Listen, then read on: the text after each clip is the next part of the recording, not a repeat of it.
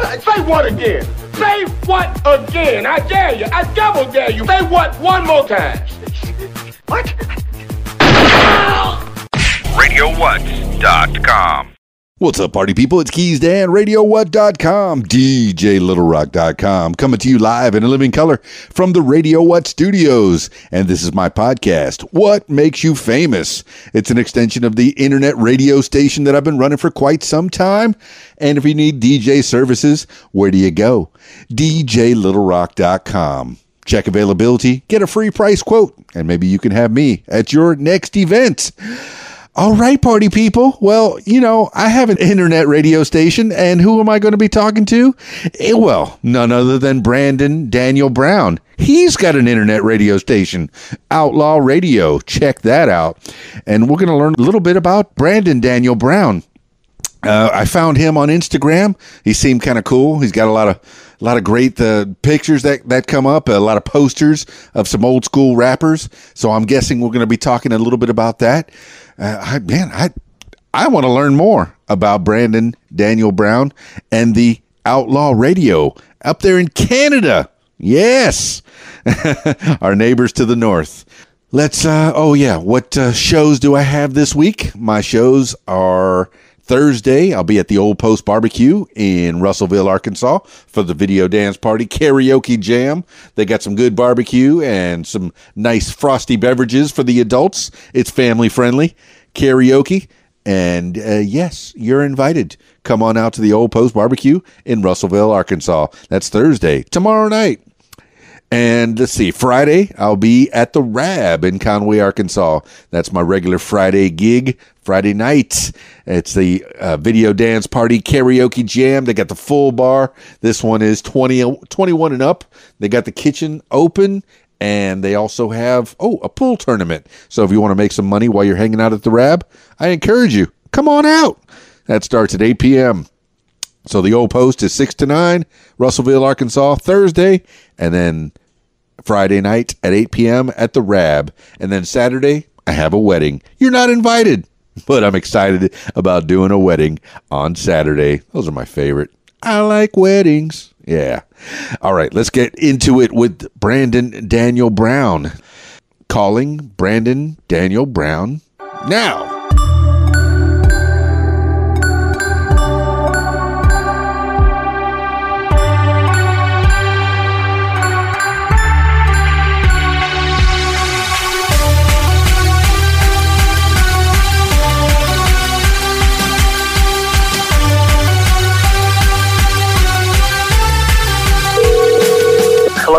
Hi, Brandon Daniel Brown, please.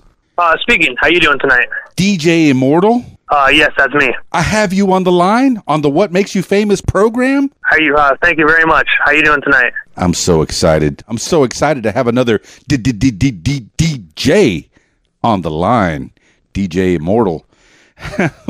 what have you been up to? What are you doing up in Canada? Honestly, uh, just been uh, my uh, Outlaw Radio production has uh, currently relocated from Brockville, Ontario, to Prescott, Ontario. Me and my wife just did a big move to a new home and whatnot. So uh, just uh, after this interview, I got to go back. I got to go back inside and uh, reset up the studio.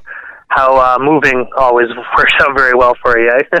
Oh, I understand. I've moved what radio many times, and thankfully, I've been here for the last uh, whew, last few years now, and and, and it's yeah, it's kind of tough to, to move things around, especially if, if do you have uh, other people that come on the radio, or is it a one man Uh, operation? yes. Uh, what I do actually is, um, so for instance, I do I have interviews every single week. Um, right now, um, I have an outlaw radio team, so I will, I will, I'm going to address them. I have, um, so for instance, it's all internet based. So it's I, I go live on Spreaker every Friday night at 8 p.m. Eastern Standard Time. Uh, but I have um, an outlaw radio team, as I call it. Um, it's a non-profit organization, so Outlaw Radio doesn't make any money. We just love helping artists get on the map. So every single week, we have one artist come on. We uh, profile their music. We play their music live on the air. We uh, do about a 15, 20 minute interview. That way they get their voice heard. Uh, we make posters. We spread them all over uh, social media. And um, so in the background, I have my wife. Um, I have to give her a shout out because, you know, happy wife, happy life. Um, what I do with her, she's my editor. So she's actually a book author herself. So Yes. she writes books. So I make she makes sure the grammar is all proper on the questions, and then she rewrites them out after I make all the questions and whatnot. Then I have a United Kingdom promoter. So what I do is I make up posters with all all the time zones uh, for that country, and I print them off, mail them to him with business cards and stickers. He hands them out in uh, some UK pubs and whatnot. So his name's Graham uh, Grant Kent. Then we got an Australian promoter. His name is Wow. Thomas Berryman.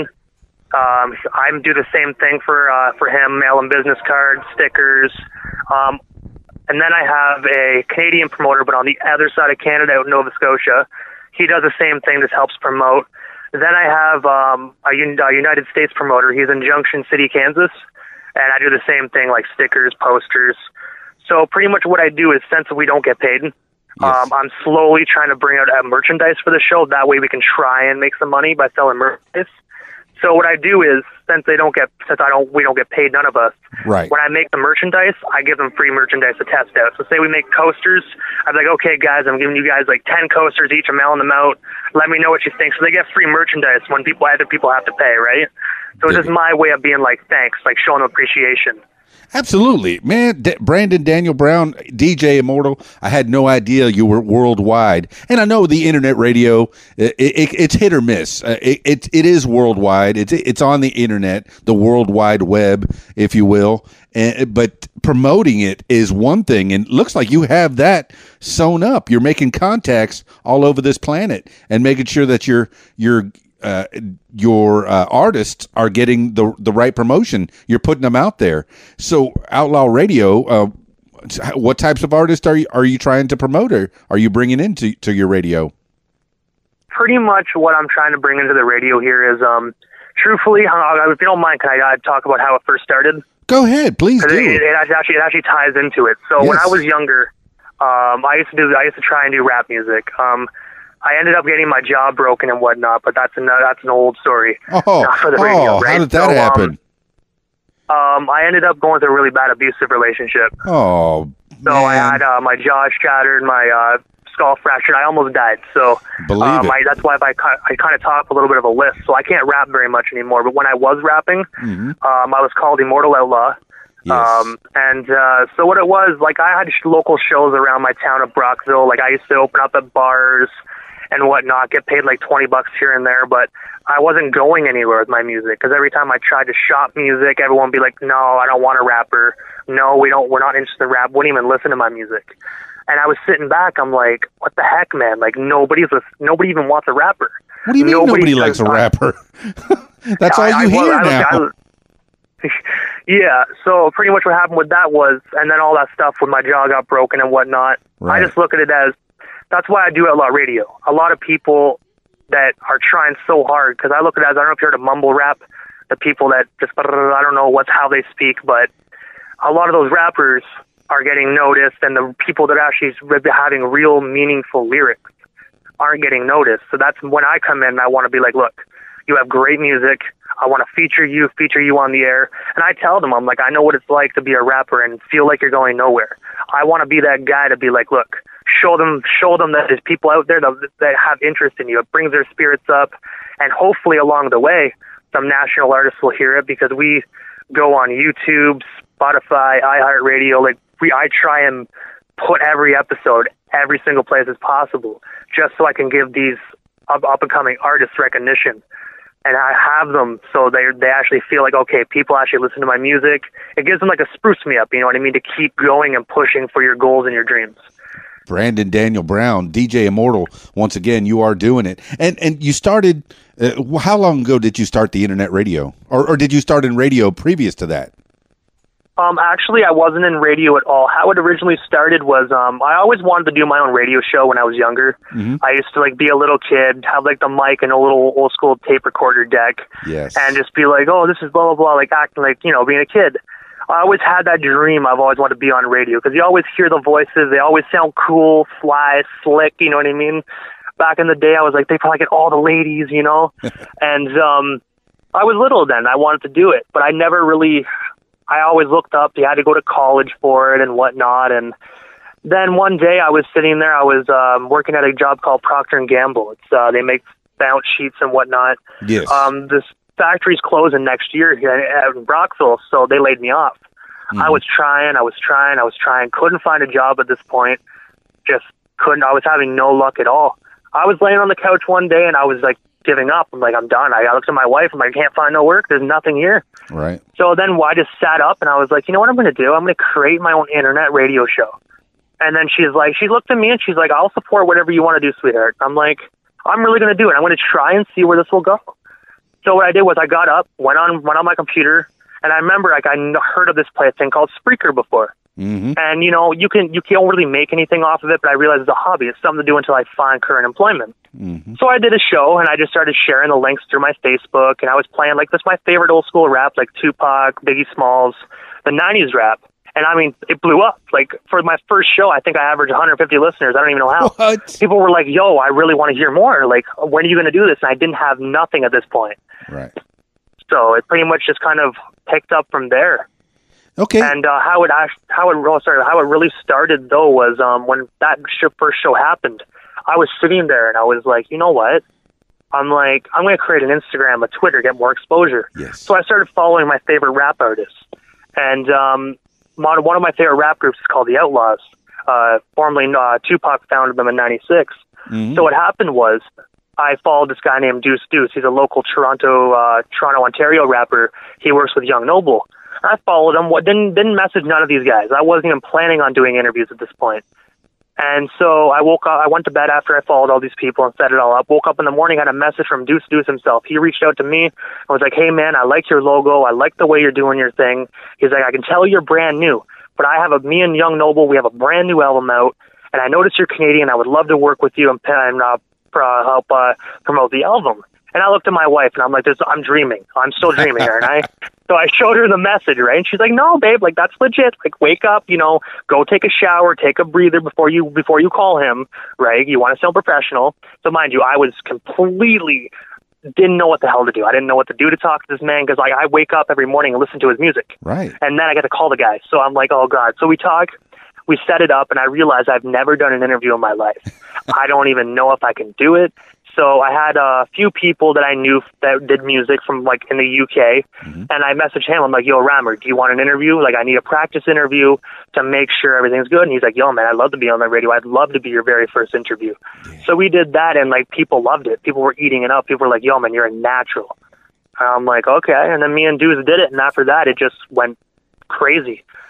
Well, I tell you, Brandon, you're doing just fine right now. I mean, uh, you're you're talking, you're you're flowing, and I stutter quite a bit. I've been in radio since 1986, and I remember rap in its heyday when it first started uh, with uh, Kurtis Blow and Run DMC, and uh, yes, even the Sugar Hill Gang, and, and that that's my first taste of rap, and and I enjoyed it very much, and, and I even got on my my techniques and and did my own little scratching. I was never as good as uh, uh, as uh, was it.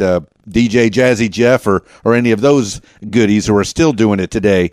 But I, I I tried, you know, and and and, and I, I enjoyed that. And and what I'm doing, I'm I'm bouncing back a little bit, uh, talking about when you were attempting to become a rapper and you rapped. Did you rap well? Do you feel like you? I mean, because I'm I'm envisioning Rabbit uh, just walking in. Uh, yes, Eight Mile. And and here he is, Brandon Daniel Brown, DJ Immortal, uh, doing a rap battle. Is that what happened? Is that is that how it went?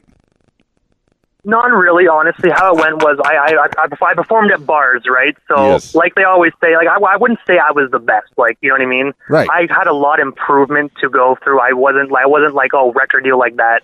I most definitely needed some improvement. Sure. Um, but I like they say at a bar, you know, the more drinks you have, the better people sound, right? So I never got booed off the stage. I never did. Um, but I feel that with myself, you know, for me to get to that state where I wanted to actually be, I wanted to get big. But I always felt the fact that I really need to improve. I, I did. I really did. And then when all that happened with my ex, I kind of just sat back and I gave up. I, I don't know why I did. I was just so down on myself, you know what I mean? And when I met my wife, she takes my dreams and she puts them on a higher pedestal than I put my own dreams on. So Yeah. it's one of those things with me where I have a supporting wife, and I like I've always wanted to. I realize me being a musician in the current country I'm in, current place I'm in. I'm a very small town, so you know, I look at the ups and downs. You know, do I really want to do this, or could I do something better? I could benefit other people, and I love helping people. That's my thing. I love it.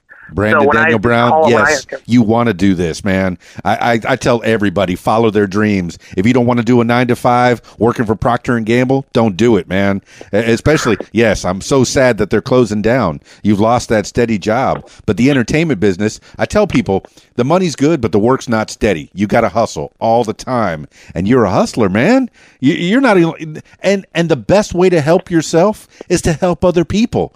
That's what this podcast is all about, man. They're learning about Brandon Daniel Brown, DJ Immortal, Immortal, who is helping other people. And you can do it from a small town because you have a little thing called the internet. And that brings everyone in this whole wide world together, man. You're doing it on the Outlaw Radio, man. And I know I, I, I, I'm I'm excited. I'm excited to know more about you and your artist, man, that you're promoting. T- tell tell me more. Continue. Well, if, if you like, I actually got my book here with me because I figured we'd be talking about my artists and whatnot. Oh, um, yeah. I actually have a lot of I have interviews already booked up until pretty much middle of October. Um, so I'll start off with the very first one I did. So it was uh, Jay Rammer. He was from the United Kingdom, and then I, we had Deuce Deuce, which I talked about. Now, how did you do Um, that one from the United Kingdom? Because I know in Ontario I can do it on phone. Uh, anywhere in North America I can do it on phone. But the ones I've What I- done in Australia and in Eng- England, I've done them on Skype. Uh, w- what do you do? what I normally do is Facebook Messenger. What I normally do is I have a lot of because like I realize Facebook, everybody normally has it. Yes. Um, I have this uh, little cord that I have that I plug to my laptop, Mhm. and it can tether anything from your phone to the laptop. I tried Skype once, Mhm. and um, I I literally did not get it to work. It wasn't working for me, got and I had an artist call up. He could hear me. I could hear him, but the audience couldn't. Oh. So I, and I realized to me that's unprofessional. I want to be as professional as possible. Excellent. Um, so I looked at it as that one. I ended up just, you know, telling the audience I'm going to redo this one, you know, at a later date, just because I felt to myself that if it's not up to if it's not up to my own standards, it most definitely isn't up to everybody else's standards. Um, so what I did was I did the, that's when I started doing Facebook Messenger, and it's never failed me. I mean, like I can connect with worldwide people up there. So when people email me and they want to do an interview, I tell them I like your music, I'm interested. Here's my Facebook link. Add me. We'll talk further. And that's when I start talking about the Facebook Messenger. Very good. I, well, right now I have you plugged in to a Zoom H4n Pro, uh, and that's a, a little. It's kind of like a Tascam, but it's a Zoom, and I have a, a microphone plugged into one side and the phone plugged into the other side. So when I did use Skype, I just used Skype on the phone, and it sounded just fine. But then I still put it through the Adobe Audition, so it sounds better. So yes, I I not only want to teach people i mean uh, learn about people on this podcast but i want to teach people how to make their own podcast how to get their word out there and, and you're getting And I have to say, I actually been listening to your show actually before I even before you even saw messages uh, that link in the chat group. uh-huh I actually been listening to your show, man. I came across, and I have to say, you have some really extreme, really great artists. I mean, artists. You know, I even noticed you had a runner on there a couple weeks ago from Canada. I listened to. oh He was a really cool guy.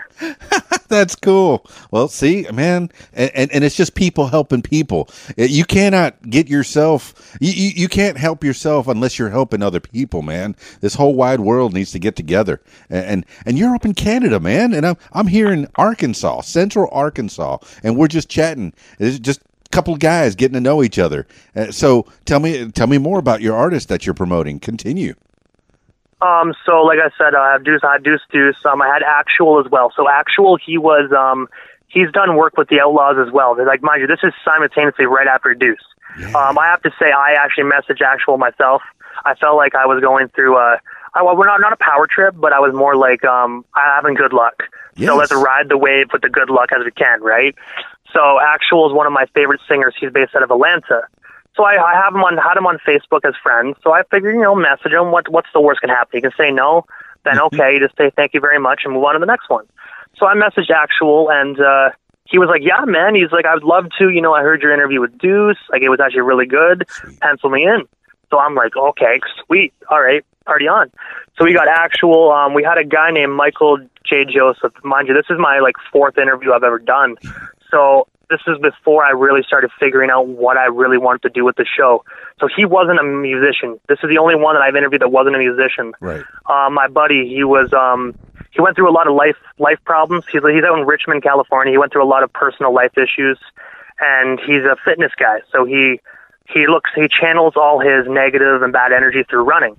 And on uh, July 4th, which is like the American version of Canada Day, Right. He wanted- I like how gonna you run. said He that. gonna- That's great.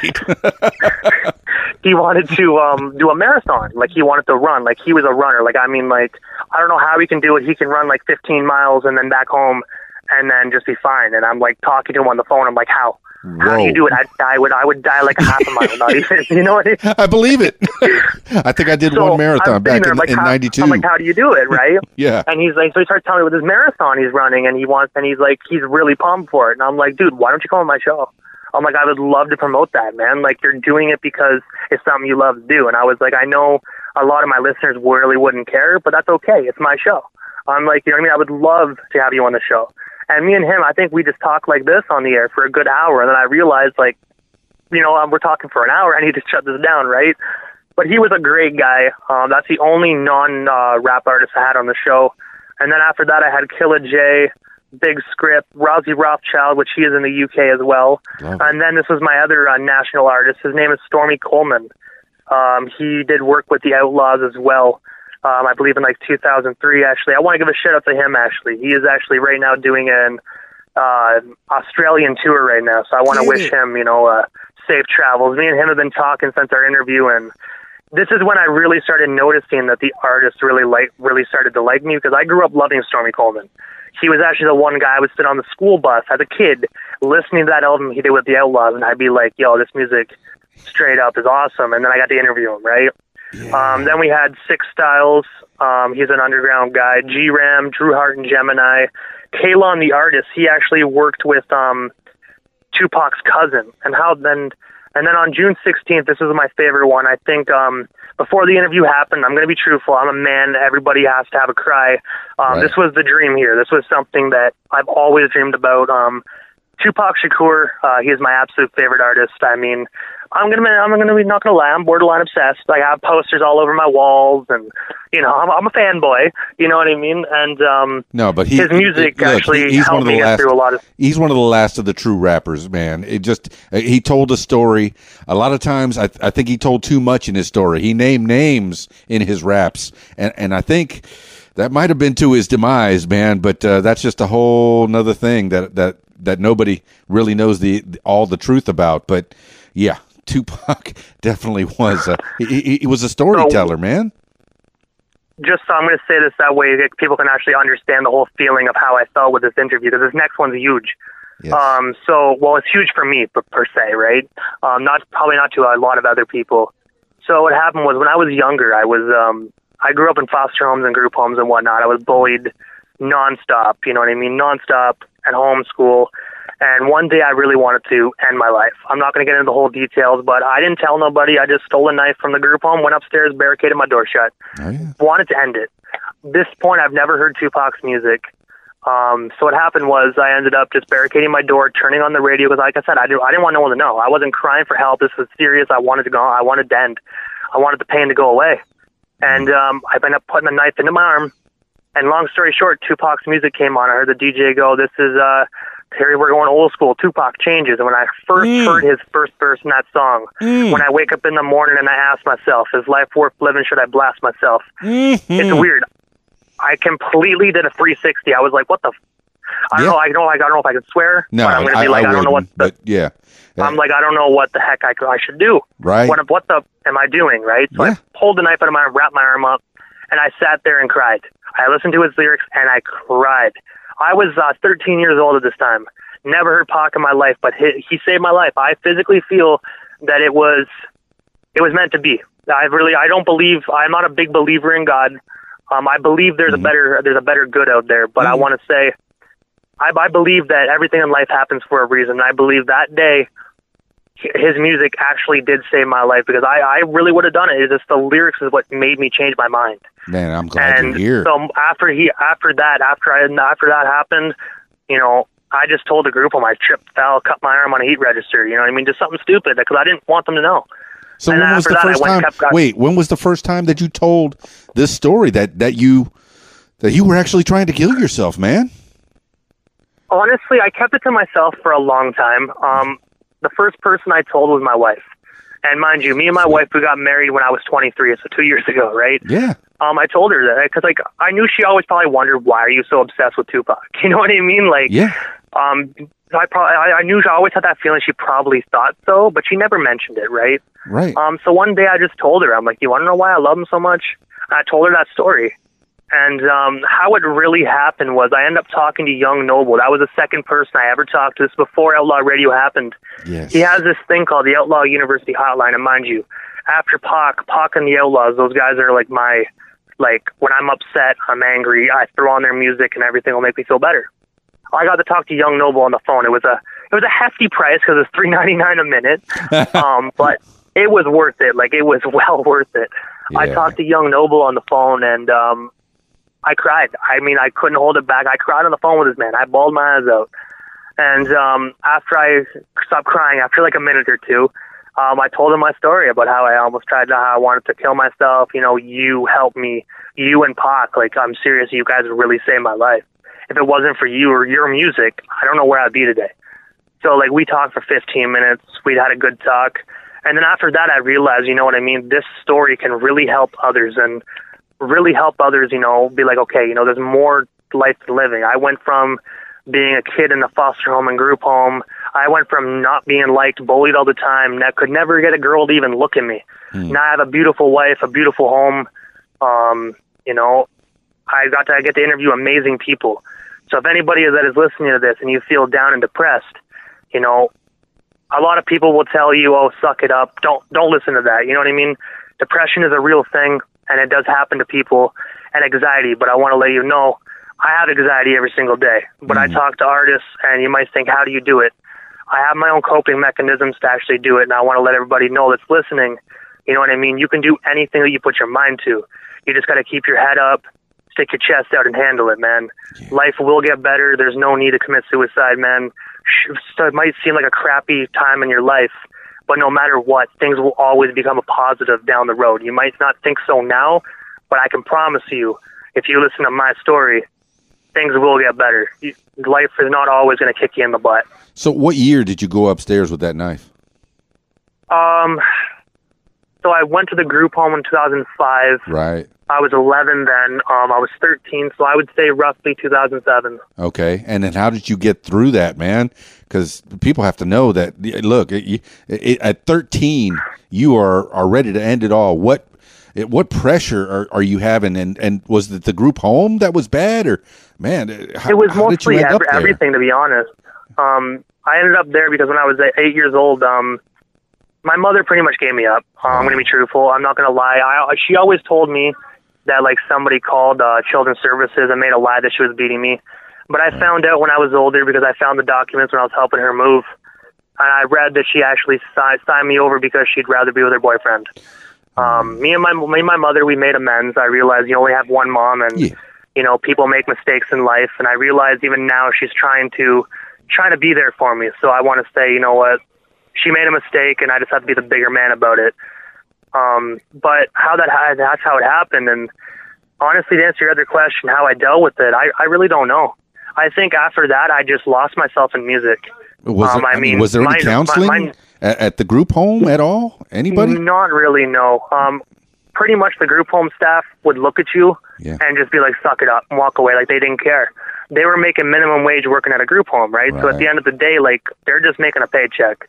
Um, there was, I have to say, there was some staff that really did care about us boys, and you know what I mean. If they're if they ever get a chance to listen to this, they know who they are. There's a few of them that really, really helped me through a lot of stuff, but I never told them what really happened that day. I think that was just for me and no one else. Because if I was to say Tupac saved my life, I would have got made fun of more because he's a black man.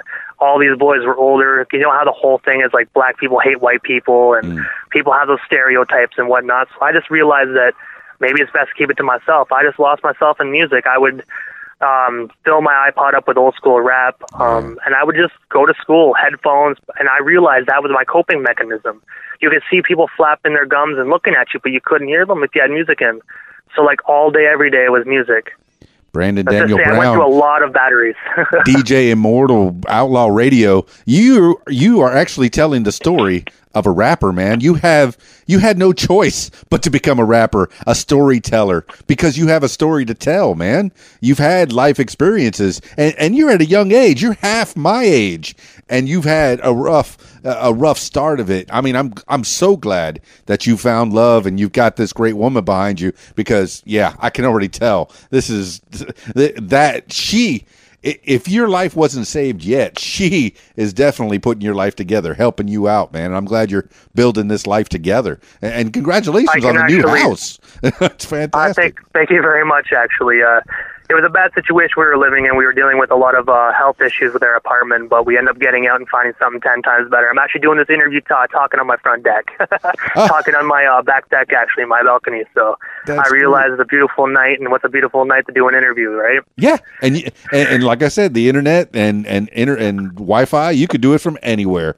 I, I've done interviews out in the middle of a park, and I'm glad you have the night sky there in beautiful. What is it, uh, Ontario? You, you moved over to uh, from Uh, Brookville, I Brockville from, to Prescott. Uh, Brock, Prescott, yes. now, okay, I mean, Bro- I actually like this town. It's pretty small, but I, it's actually really nice. People are very nice here, and I'm not used to. I'm not used to people being nice 24 seven. So, So, is it- it's different, but I'll get used to it. is Brockville pretty rough for Canada? I mean, because well, you know, Well, here in the states, we think Canada Canadians are just great, man. no, eh, people just love everybody up there. There's uh, some some Canadians that are nice. Um, Brockville, um, I, it's my hometown, right? So Yeah. it's so hard to actually put it put it in proper words. I can't talk bad about it, but uh, we had um, and I, I don't I can't blame the mayor. Uh, it's just we had a lot of great stuff about a decade ago. Mhm. Um, they just they the town went went went downhill very badly. We lost our mall. Um, there's nothing to do for kids around, so drugs are running through Brockville very bad, and it, it's it's my hometown, right? So it's where I was born. But I just realized if I'm me and my wife are trying to start a family, Mm. you have to get out. You can't raise your family in that environment. Yeah, And I just look though I look out for what's best for my family, right? I wouldn't want to.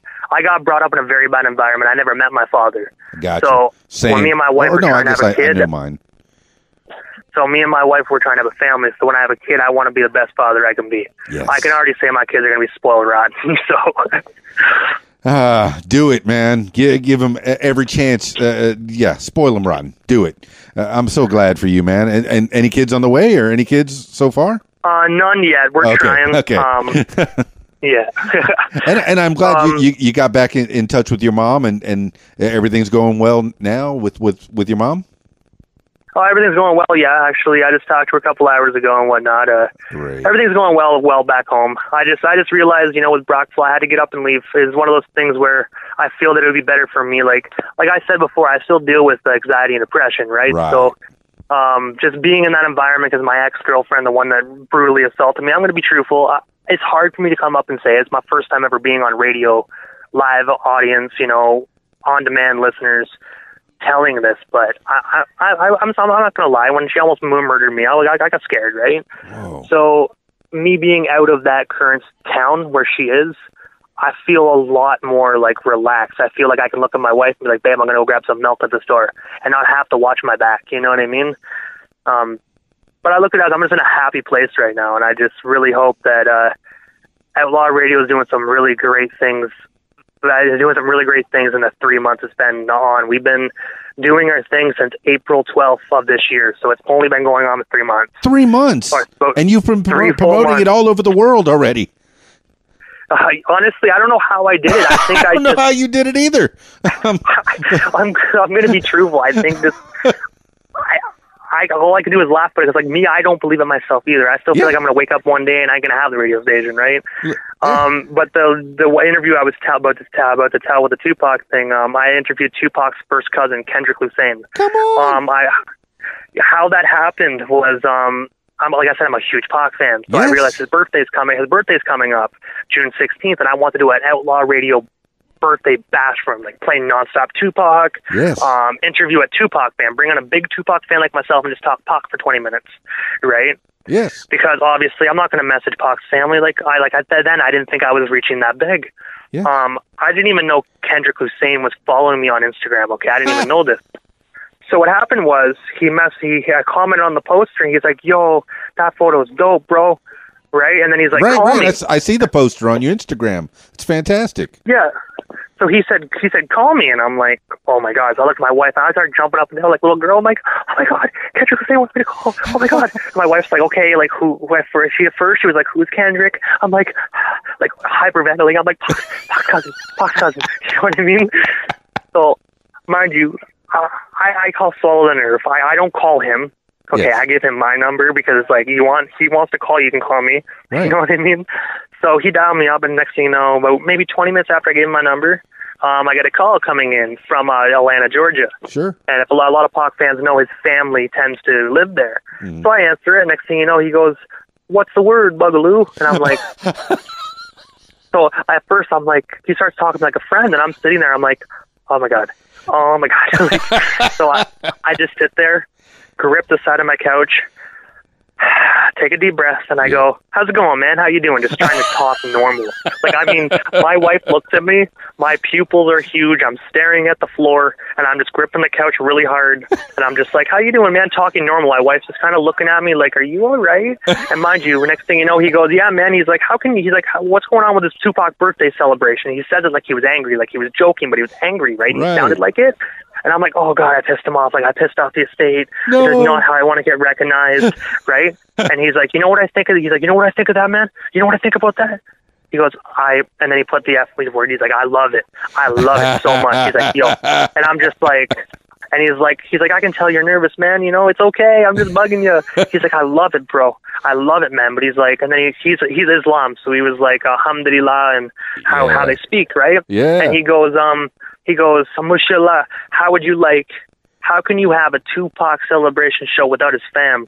And I'm like, uh, I don't know, right? And then he's like, well, how about this? He's like, you can still interview that fan. He's like, I'm not going to ask you to take him off because, you know, that's prior engagement. You know, it's all about business. Right. But he's like, he's like, I'm doing a five part documentary with, um, with, uh, about Tupac and I would love to promote it. And right then and there, I jump up out of my, out of the couch, like instantly. Yeah. And he's like, I would love to come on your show that day and promote it. Yes. And he's like, how quickly can you come up with the questions? And I'm like, Ugh. like I just start stuttering. So mind you, I told him I'm like, look, man, I'm like, if it wasn't for your, and that's when I told Kendrick how much Tupac means to me and how much this means to me, right? Yeah. And he's like, and that's why I hit you up. He's like, I could tell, man. He's like, the way. Tell the me way you hit record when you were talking to him. No, I didn't. I didn't even. I didn't expect this at all, personally, man. Oh, I didn't. I couldn't believe it. So what happened was with that, I ended up. We ended up doing the interview, Good. and we. T- I found out Tupac was a Muslim. Yeah. Okay. I'm going to be truthful. Now, I never knew that. I never knew he was a Muslim at all because you Yeah. listen to his lyrics, right? Um, but I found out he was a Muslim. He talked. Uh, he wanted a controversial interview. He, I at first I wasn't going to ask anything about the night in Vegas. Nothing about that. Sure. So I had originally I had questions like how you know what's your most favorite memory with Pac? Can you tell us something about Pac you don't know? Yeah. what real was Pac like in the. I get it. Like you know, like nice questions everybody else knows hmm um, because I don't want to offend them. Everyone knows Tupac's state. You offend them once, you don't get a second chance. Third, bye, gone. Oh. So, um, what happened was she looked at me. He's like, you know what? I like the questions, but scrap them. And I'm like, okay. Like, mind you, it's Pac's cousin. They say scrap them, scrap them. You know what I mean? No questions, no buts. Let's do it. Yeah. He's like, I want, I want gritty questions. I want controversial that nobody has the balls to ask me. And I'm like, oh god. I'm like, um, so what are the do's and don'ts? He's like, free for all. Give me nine questions, controversial. So there's one thing I've always wanted to know. Okay, and I'm gonna if, if anybody wants to listen to the interview, it's on our YouTube page, Do um, it. Outlaw Radio O for O for L. But I got to say this: um, how we went about that was, I asked him, and this one was really hard for me to ask because, you know, it's one of those questions everybody wants to know: Sure. who killed Tupac? Yeah. He never said a name, but um, you he pretty much says we all know who did it Yes. and let's just say he wanted to um I- I'm trying to pick the right words because I was really shocked when he said it. He pretty much said that um Death Row Records Suge Knight did it. He didn't say Suge Knight's name, but he's like there were some people he wanted to get away. I don't know. I feel like I feel like we got to throw a allegedly in there somewhere, just so so we don't get in trouble. There, there. We said Yeah, allegedly. yeah. Next, Allegedly, continue. Allegedly, he, he, he never said Suge's name. He never said Death Row or Right. Suge's name. He never said that. Right. He just it was, it was allegedly like if he if you know the story and you really know Pac, you would you would be able to be like, oh, okay, I see where he's getting at. Yeah, But he never yeah. said it was him. He just said we all know. He's like, you know what I mean. We have an idea. Right. You know what I mean. But he was trying to talk third party because at the end of the day, you do not want to get caught up in that. Correct. That's one big conspiracy theory. Um, Correct. that and I've, went I've well, heard many I- stories of it. But you talked to someone who uh, you talked to the blood of your hero, man, of your idol. This is great. uh, how that and honestly I, I still listen to do it sometimes and me, Kendrick still keeps in touch with me honestly I'm gonna be truthful like Beautiful. I have his number in my cell phone you know how Yeah. weird that is like you're you grew up idolizing like his cousin like his his aunt his mother is um Gloria Cox which is Kastro from the Outlawz' mom and Tupac's aunt Afeni's mo- sister by blood so like when I did when I interviewed him, I told him I messaged him like, "Thank you so much, man. Um, it was an absolute honor." Like I reached out to him and I was like, you know, I have your number, but I will delete it off my phone because that way my phone gets lost. He's like, "No, man, keep it. We'll keep in touch." He calls me from time to time. We just talk about random stuff. And it's weird because it's like I look at his cousin all over my house. You know what I mean? I'm like, what the heck? That's cool. But it's just Well, one I- of those things where I feel so blessed to do it because I even had um I have Baby Eazy coming on next month. Oh, Baby Eazy from uh, which is Eazy-E's third son.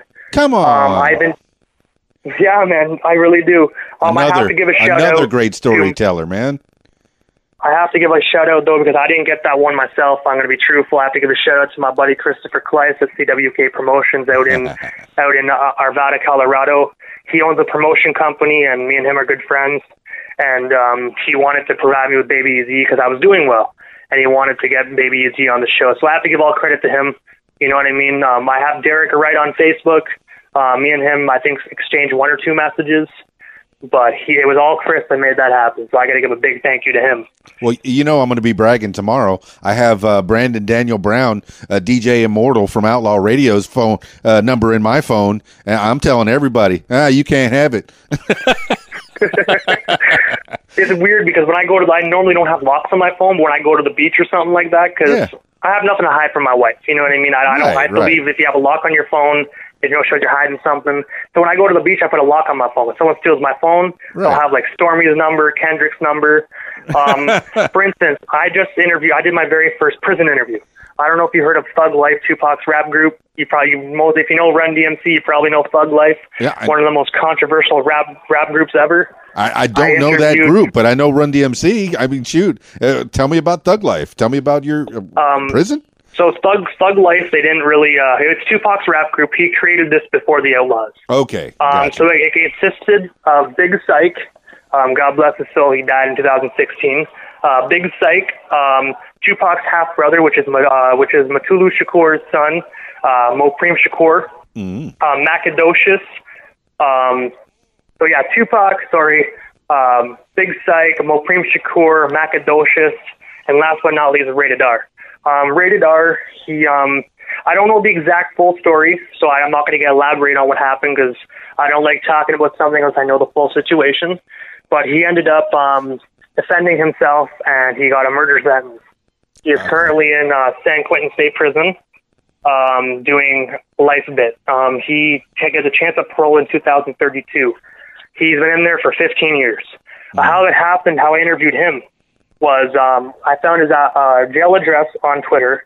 Some person posted it, and I'm like, what's the worst can happen? Write the guy a letter, talk to him. We've been pen pals actually for three months straight no way. writing letters back and forth. He asked me, he sent me a picture of what you look like. So I took I took a picture of myself holding the Thug Life Volume One CD with Tupac and Snoop Dogg in the background. Yeah. He wrote me back and and he's like that brought me to tears, man. He's like I haven't seen that album in so many years. It's so good to have such genuine fans because I guess a lot of people are like sending him letters but asking for an autograph and then never talking to him again. You know what I mean? Yeah. And I've been that one fan that hasn't asked for anything. Never asked for one thing, just talking back and forth. To me, I don't want an autograph. I just having a letter from the man you listened to your whole life that's good enough for me. That's an autograph to me. Yeah. Having a letter, I'd rather have a full letter a damn. He's giving me his time. That's even more better than an autograph. So, The t- fact that he's even though he's sitting in jail, that's his time, man. That he's giving me. so I, I'm looking on your Spreaker, and you have uh, rated R. That's your your latest interview. It's a nice 45 minute interview. I haven't listened to it. Is, Is that where you keep? Is that your podcast is hosted on Spreaker? A host on Spreaker, yes. Um, Oh, and also the R- R- RRS feed distributes all over Spotify, iHeartRadio, um, iHeartRadio. Um, uh, sorry, uh, sorry, I'm just having a brain fart Yeah, here. just everywhere you get realizing now I'm- podcasts, I'm Apple and all that. now in the air. Yeah, Apple, but yeah, Google Play Music, Google Podcasts, like it's everywhere. I just try my best. If I find a site, even if I don't know what the site is, man, I'm like, you know what? Somebody else does. Well, good. I, I'm adding you to my feed, man. I listen to podcasts all the time, and I, I'm seeing that you have all your interviews uh, that that were there. Uh, Oh man, it's nice that people can find them. Uh, all your your episodes are, are right on Spreaker. So fantastic, Brandon And Daniel it's one of those Brown. things where man. when I like with rated R one though, man, uh, how how originally happened, I never, I just gave him my phone number. Yes. Because I know people in jail can do three ways. So I didn't even ask for an interview at this point. I ended up just saying, hey man, you know what I mean? Um, you know, here's my phone number, and I'm like, if you can't get a hold of me, here's my wife's number. Like I asked my wife first, obviously, and then I'm like, look, I'm like, I understand, you know, you're in jail. You know, it's rough. Stuff happens though, man. But I want to let you know if you ever need to speak or talk, I'm like, you can call me.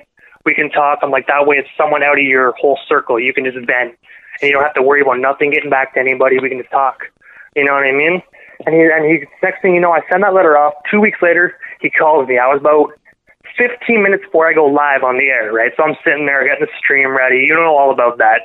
And um, my pho- my wife's phone rings. Well, sorry, my phone rings, and it's a California number. And I was interviewing a guy, I believe, in the UK or somewhere out there. Oh, so I'm like, that time. ain't him. Yes. So I'm like, damn, God. So I'm like, damn collection agencies, right? Or one of those spam numbers. So I just Right. toss my phone in my bed and be like, damn it, I'm busy. Then my next, next thing you know, my wife's phone simultaneously calls the same number, and I'm like, okay, that's weird. Then it kind of like, look at my wife. I'm like, babe, just pick it up. So she picked up the phone, and then it was some girl being asking for me. Being, and so I, my wife hands me the phone, and I'm like, she had that look on her face where it's like it's a girl. Next thing you know, shit I hear is like, "Hey, yo, Brandon, it's, it's Yanni. I got rated on the line on the other line. I'm gonna patch you in." And I'm like, Oh. I'm not ready for this. I'm just like, I'm Oh. not ready for this. So he asked me what I was doing. He's like, Yo, B, what's going on, man? How you doing, bro? It's good to actually hear your voice. And he starts going on about the picture, how it made him cry, and you know that he's doing high spirits. He's like, "Well, what are you up to, dog? What are you up to right now, B?" And I'm like, "Uh, just about to go live on my radio show." And he's like, so he was quiet for a second. He goes, "Wait." He's like, and obviously, you know, he said the the MF, like, you know what I mean? Right. He's like, Mom, look, really? You got a radio show? He's Right. like, Dog, why didn't you tell me that? And I'm like, to be honest, dude, I'm like, I like talking to you, just me and you, man. I'm like, I, I'm like, just because I don't, I'm like, I don't, I didn't want you to think just because me and you were writing letters that I want to get an interview. I'm like, dude, this right here is good enough for me. Like, I, your album with Pac helped me through a lot of shit, bro. I'm like, so this Right, is an right. honor, just this. And he's like, yo, dude, pencil me in, dog. He's like, I've been in here for 15 years. I got a lot of shit I want to get off my chest. Sorry, Oh. sorry my language, but that's what he said, right? Yes. Yes. So I'm sitting there and I'm like, oh, okay, okay. I'm like, if this is what you want to do, sure, man. I just, I just don't want to. I'm like, you know, I don't want to bombard you. That's why I, I just want to be friends with you. He's like, dude, you're we're not friends. And he pauses for a second, and I'm like, oh man, you know what I mean? He's like, we're family, Doug. We're oh. family. And I'm just like, okay. So we do we do the interview. He's like, okay, I guess I gotta let you go. I gotta go call some lawyers and whatnot. But he's like, I'll call you back on Saturday and Uh. we'll set up a date. So I'm like, because obviously he has to get a certain time when he gets out of his cell. right. So I'm like, all right. I'm like, okay. I'm like, he ain't gonna call me back. I'm like, I get off the phone. I'm staring in one spot, giggling. I'm like, there's no way. I'm like crying and giggling at the same time. Sure. Okay, like it's weird. And I'm like, no, no, that's not gonna happen. He ain't gonna call me back. I'm like, that was his nice way to say, screw you. He's off the phone. Yeah. So Saturday comes, my phone rings. Huh. He's like, all right, bro. He's like, the guard said I can get out of my cell tomorrow night. I'm going to call you 6 p.m. my time, so that's around 9 p.m. yours. He's like, be ready, bro. Get the questions ready. Let's get it done. And I'm like, oh, God. Okay. So I got the questions done. and that's my most. And I aired it this last night. I aired it because I want to build the hype up, right? Right. You don't want to just. I want to build the hype because this is something good. Um, I actually had my very first technical difficulties last night because, like I said, we, me and my wife moved. Um, so we were supposed to get my internet hooked up yesterday. Oh. We didn't. Oh. So it, it's up. It's my. It's up today, mind you.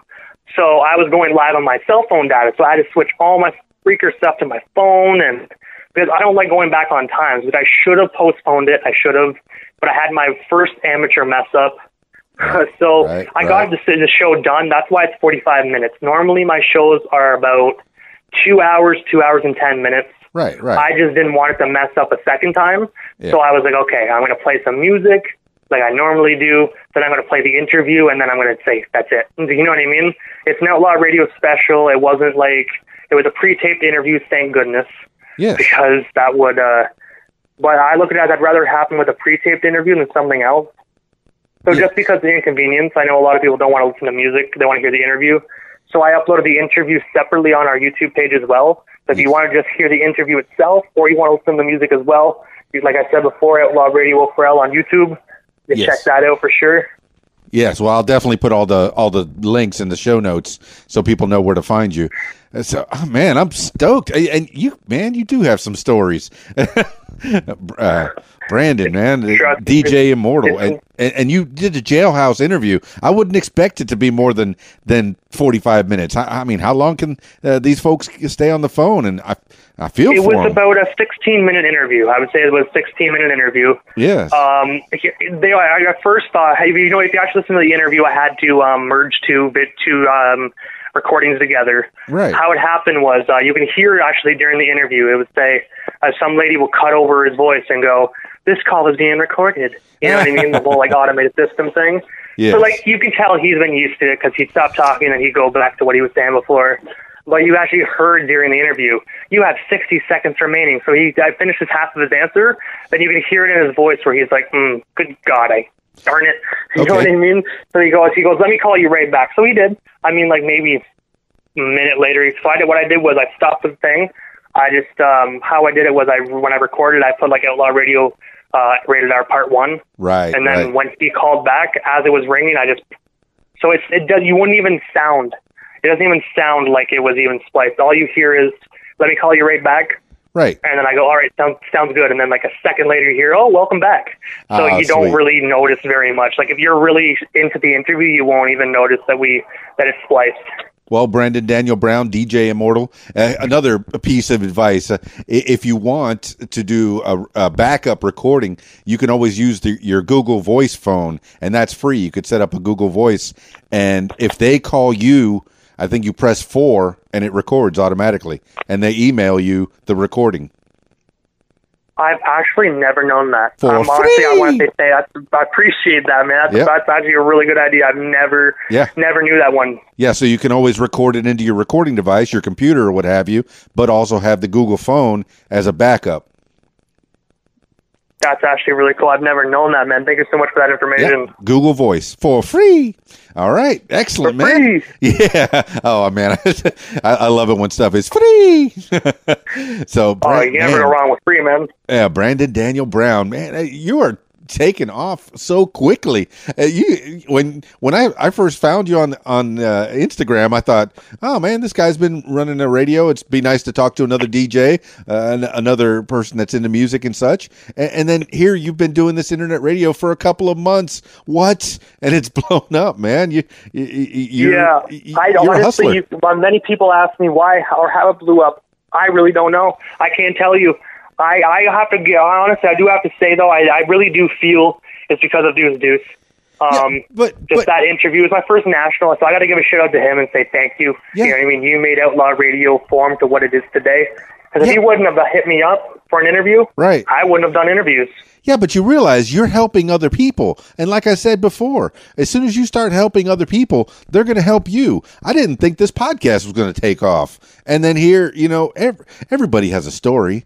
I mean, some people's stories are, are more interesting to other people than than other stories, but everybody has a story, man.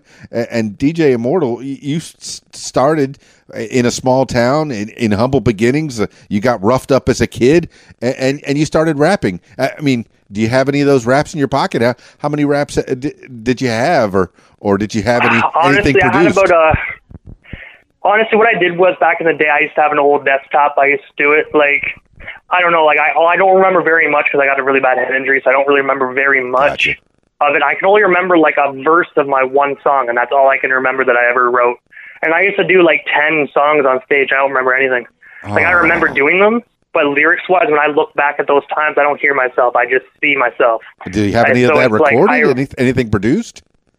None of it. Truthfully, like I said, oh. I had it all done then, but I've been through like three apartments since then and everything, different laptops. I look at it as a part of my life where it's like I, I don't really want to be remembered as that. I want to be remembered as the guy that started a radio show from scratch. I want to, and I, I don't, want to sound conceited to all the listeners and No. to you, but I've had such a rough life growing Yes. up and even all the way up till now.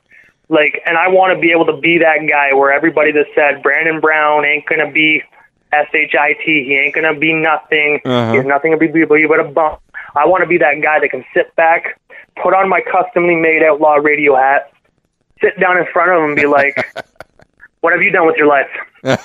oh wait, and it sounds terrible. Like when it, I'm a very nice guy. Like I'll treat everybody with respect, but when I've grown up, I've had people tell me that, oh, you're not, you're going to be nothing but a jailbird. You're going to go to jail because I was a troubled kid. But what do you, what how, what do you think's going to be happen when you take a kid away from his family? You don't. He doesn't understand what happened. Throw him in a group home with six other boys that beat him up and throw shitty underwear on him and stuff like that Right. when he's you know what I mean? He, what what do you think he's going to do? Sit there and be like, "Thank you, sir. May I have a may I have some mo?" no, he's going to get angry and angry and angry and angry. He ain't going to know how to deal with it because he has no one to talk to. So he's going to blow up and be a little arsehole. And that's what I was. And you know, I'm not proud of those days, but you can't. You, no matter what, you can try your very hardest, everyone, to forget your past. Right. You can try your best to, but it's still going to be there. You can say, you know what, I'm going to make something else. No one can remember me from my past, but you're always going to run into that one person that knew you when you were a child, knew you when you were younger. So you got to embrace your past. I look at it as, like I said before earlier in this interview, everything in life happens for a reason, and I believe that. yeah.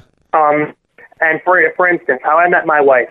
Um, my, me and my wife, we grew up with the same people. We never met each other, mind you, until we were older. My wife is 32.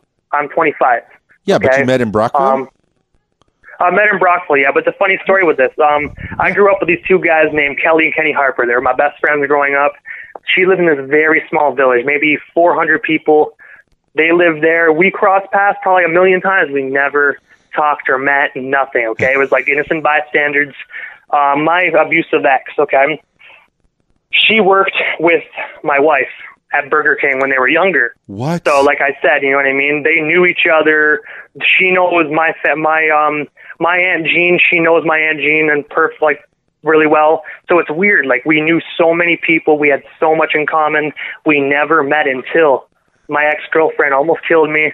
I was at my lowest of my lows. I was living back in my mother's basement. Yeah. Yeah, like I lost my house, lost my two jobs, everything because of this woman. I was at I was literally in the crapper. And how it happened was my phone glitched. And I mean, this guy's, a lot of people will be like, nah, you added her on Facebook yourself, you know, but I'm going to be honest, guys, I, I didn't. My ex girlfriend smashed my old HTC phone on the ground. Right. Um, it was half broken, like it would work, but it was very, very glitchy. So I saw a buddy on the people you may know on Facebook, and I was spamming the button. And mind you, it wasn't the app, guys. It was the old Google app. So if you remember that from a few years back, the toxic one, I was spamming the add button, and it wouldn't work. And I'm like, damn, phone, add my buddy. Next thing you know, prrr, added everybody on my list. everybody. So my wife, she accepted me, and I, Yeah. so I messaged her. her. At this point, her name was Victoria Greenhouse, just before she became Brown. Right. Which now she's stuck with me. So we'll, we'll wait and see, right? No, no, so no, no, no. This forever, was- ever. So I um I messaged her. I'm like, How, I'm like, why did you add me? I don't even know you. Like I was a very angry individual. I lost everything. I was just, who are you? Get off my Facebook, right? And then she's like, what do you? Th- excuse me. She's like, you added me, okay? and I'm like, oh, oh god, because it was a few days beforehand. My whole phone glitched. I'm sitting there. I'm like, oh god. I'm like, so I looked at her profile and I'm like, wow, she is actually a very beautiful woman. Yeah. And I'm like, and guess what? If I ask her for coffee, she's going to tell me to go F myself. so what happened was I, I explained the situation to her. Like I explained my phone got broken. Um, you know what I mean? My phone got broken. I'm sorry. My phone glitched. I added you and I forgot. I'm going through a lot of personal stuff. So she said, you know, it's okay. You know, what I mean, blah, blah. So, you know, I was like, she's a beautiful woman. I'd love to take her out for coffee. Right. So I messaged her. I'm like, do you drink coffee? She's like, I don't drink coffee. Like flat out, not even like no thank you. Like I don't drink coffee, and I'm like spicy. I like it. So I'm like, okay, what about a beer? She's like, I don't drink beer, and I'm like, oh my god. I'm like, okay, I like that she's straight up, but it's like you're not giving me like something to bite on There's here. no you know win. what I mean? There's no win. so so then I'm like, okay, fine. You don't drink beer, you don't drink coffee. How about this? Let's go for want to meet up and hang out, go for a walk. I'm like, I would love to get to know you. So I'm thinking she'd be like, I don't walk. You know what I mean? so she comes back. So she comes back and she goes, okay, sure. She's like, I work today, but what about? I forget. I it's been like almost four years now, so I kind of forget. But I, I forget what exact day it was. But she was like, yeah, okay, well, uh, we'll we'll, we'll meet up this day. So I'm thinking, all right, cool. So she's like, where do you want to meet? And I'm like, Hardy Park. So Hardy Park is this little park, has like a play structure, um, a big field, um, right by the waterfront. So you can walk around the water. And I mean, I think me and her, we walked around for a good three and a half, four hours, man, just talking about anything and everything from, you know, what I'm going through to what's your favorite Ninja Turtle. Yeah. you know what I mean? What's your favorite and we Turtle? realized we had so much in li- so much in common, man. Um, that um, and when I found out she knew my ex, I Uh-oh. stopped dead in my tracks and I almost I almost ran away. I'm gonna be honest with you, I did. Like I'm not gonna lie, I almost ran. I looked at her and I started backing up, but she's like, no, no, no. But I hate the and she said the B word. And I'm like, I'm like, really? Tell me more. I'm just like. So what happened was I didn't think she liked me. I really didn't. Right. I, I really just thought like you know because I told her everything, all my all my personal stuff, what my ex did to me, what I'm going through. Oh. Like I mean, I laid it on the line. I'm like, look, I have some baggage. I'm like, I don't have baggage. I have a duffel bag filled with baggage, okay, with a backpack on top of it. So if you want to walk away now, that's okay. You can walk away. We can pretend this date never even happened. Right. And she's like, and then she looked at me. She's like, no, I want to keep walking with you. I, you seem like a nice person. Uh oh. And I'm like, Yeah. okay. Yeah. So what happened after that was we started talking some more after that, and I didn't know even know she liked me. I guess she told me she was bragging to her coworkers about me. I didn't even know this. Oh. Never knew it. I'm telling you guys, you men, no matter how much they say they do, they do not understand women. I thought she was just a friend. I thought she friend zoned my ass the moment she saw me. Uh, you did good, son. the generosity of women. I I feel that uh, in, in my own relationship. So, So I, I look at it and I look back at that now. I remember exactly what she was wearing that day, man. She was wearing a blue a blue sundress, sandals, hair down. You know what I mean? And we are going on this this uh, December first will be three years together, and this October twenty eighth will be two years married. Sounds like some love right there, man. You got a good girl backing you up, and, and you know, I you you took you're taking one of your likes and you're turning it into a job, and you have yeah, it's a big leap, man, to leave. A, a steady job like uh, I guess Procter and Gamble, but you you say that one's closing down. But to leave a steady job and then to try and and hustle and and and yes, the radio is a hustle. A lot of people think, "Oh, ah, radio, you're a radio DJ, you must be making bank." Even when I was a radio DJ in Miami, uh, you know, it, it great ratings, you know, great representation, great it, it wasn't money made on the radio, it was the the the fame of it, the the notoriety. If I got noticed on the radio, maybe someone would- invite me to their party and, and, and pay me to be there.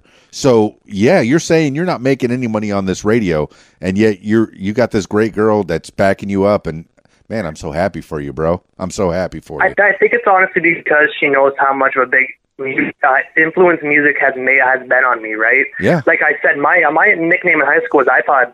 Like, you know, I, I was called iPod. I always had headphones on. yeah, So I think with that, my wife is more like, you know what, this is his passion. And I've got to interview people that I've never thought I would, man. Like I sit back and like, and I look at it, I try my best not to lose myself in it because I realize I'm technically working in the music industry. I've, I've already seen some stuff. I heard some stuff that it's like, whoa, like really? But I try and stay true to myself and true to others. And that's why I look at it as I, I tend to I do all the graphic designing myself. So the website, if you ever come across that, that is actually like my like I made that. You know what I mean? Um, my you, wife. You better believe I've been all over your links, man. I, I I've looked at everything. Your Spreaker, your your Twitter, your your several Instagrams. I don't know which one to put on there. I'm gonna put I'm gonna put all the links on on the show notes so everybody knows. What you. actually, which one? What one is? There's a lot of different outlaw radio ones. So I realized when I chose the name, Hmm. there's a lot of outlaw radios that are like not even me. Yeah, I'll, So I'll, uh, I'll when you try to go put on all the the ones. YouTube are one, you. it, it's Outlaw Radio O for L. So the letter O, number four, letter L. Mhm. That's that's the one you'll meet with me. It'll be like the Outlaw Radio with praying hands in the background and a blue background as well. Oh, I got it. oh, So it's one of those things where I try my best to stay true. Like I, I'm not gonna. I have a couple great interviews as well coming up. Like most of them are um, up and coming artists.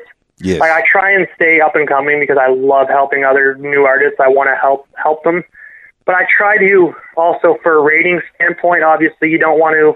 Like I always joke on my show, you if it wasn't for the listeners, I wouldn't I wouldn't be doing it because who wants to sit on the air and talk to yourself and play music to yourself? And you can just do that yourself behind closed doors, right? Well- so I have to thank all my listeners of Outlaw Radio that tune in every week. I mean, I've had people tune in from very episode one to still today, and they're like, "Yo, man, you are good. I love it." Um, I actually had a great message come in, and this is one guy where I'm not even going to lie to you. yeah. All right, I I teared up because the Mutah Beale, he is uh, Napoleon from the Outlawz. I don't know if you heard of that rap group, Tupac's rap group, the Outlawz. You just told me about it. Um, so Napoleon, he's not a rapper anymore. He uh, converted to Islam, I believe, in 2003. He did one last album that was like in it, just a beautiful. I call it a soul rap. I call it soul rap because it touches you in many more ways than one. Um, I have him as a friend on Facebook, like legitimately him, um, his personal account. So I was on post links on my private account. You know what I mean? And um, after I after I started posting about rated art, he commented on it, being um, saying, "Oh, I just talked to his wife last night. You know, he seems to be doing good. Let me know when the interview airs, and Whoa. let me know how it goes." So I ended up posting one of the links. And I, I forget which exactly photo it is, but Kendrick Hussein comments on the post on one of my posters and goes, "DJ Immortal, the be- one of the best DJs out there, help keeping the legacy alive." So me, that's an honor. So I screenshot it. I use the whole like messenger little like crayon thing, circle it, and I posted on Facebook, and I'm like, yo, like, look who just said this. I'm like, you know, this is an absolute honor for me. If Pot, if Pac's family is noticing what you're doing, you most definitely are doing the right thing. So I didn't, I didn't even tag Mutan, tag nobody but me and the Outlaw Radio team. Next thing you know, Mutah comments. I wake up to this, mind you. My wife, I have to give her credit because me in the morning, I don't look at my phone. I'm dead in the morning. I'm like a zombie. so my wife comes in and she's like, sits on the bed and she's like, babe, and just shakes me a little bit and just holds her phone in my face. I'm like, no, I what are you doing? I'm sleeping, man. Like, you know what I mean? So she's like, you need to see this. And I'm like, oh my God, you know, okay, okay. So I open my eyes, you know, grab my glasses. Next thing you know, all that I see is Mutah comment. And I want to say to everybody before I say this, it's not official, it's not finalized. We're still working out a date. Okay, guys, I want to say that off the record because Right. I don't want to say the wrong thing and then Mutah hears this and goes, yo, no.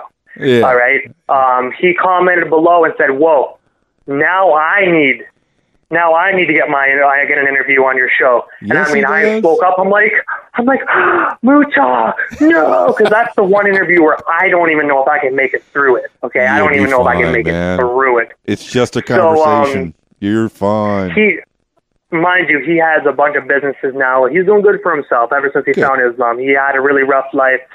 Uh, for listeners that don't know, you know, this is all public, so I'm not saying anything personal.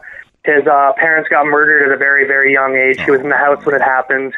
Um, he lost his best friend and uh, mentor, Tupac. He lost his best friend, Yaki Kadafi, which also was a member of the Outlawz. He passed away a month after Tupac. Sorry, two months, sorry. Um, he ended up, um, and also the person that killed Gaddafi was his blood cousin, so that was rough on him. Um, also, you know, he had a really bad drinking problem after all that. It's just, he, he, he, he turned his life from bad to a complete utter 360. And he's actually my inspiration on how I'm bettering myself. Um, I haven't switched to Islam or anything like he has. I found my own coping, my own, my own way of doing it. yes, you But find your own path, He is a man. main, he is a main reason why I I turned my life around, and and he actually sent me a voice note, man, um, saying to me, so I was like, so I messaged him like, hey, you know, I sent you a message. He goes, hey man, I'm just getting on a plane. I'm about to do a United States show. I'm going to uh, Nashville, then I'm going to Philly. Yeah. When I get back, well, you know, we'll talk about a date and what, excuse me, whatnot.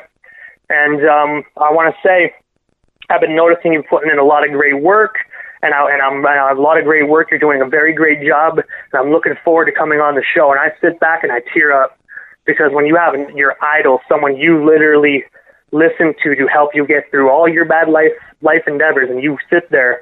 I looked at my wife. I'm like, why me? Why me? I'm like, I'm some white boy from Canada, Yeah. and she's like, you're putting in hard work. She's Yeah. like, you're doing what you have to do, and you know what? This is your this is your time. This is your calling. And she's like, you've been through hell and back in your life, and now you look you look at it this way. And she's like, look at it this way, Ben. 25 years, you deserve it. Yeah. You deserve every bit of success you get. And she's like, and this is good karma. Instead of karma kicking you in the butt, karma is blessing you. Just enjoy it. Just sit back, enjoy it. And I'm like, oh, I will. I'm just like, yeah.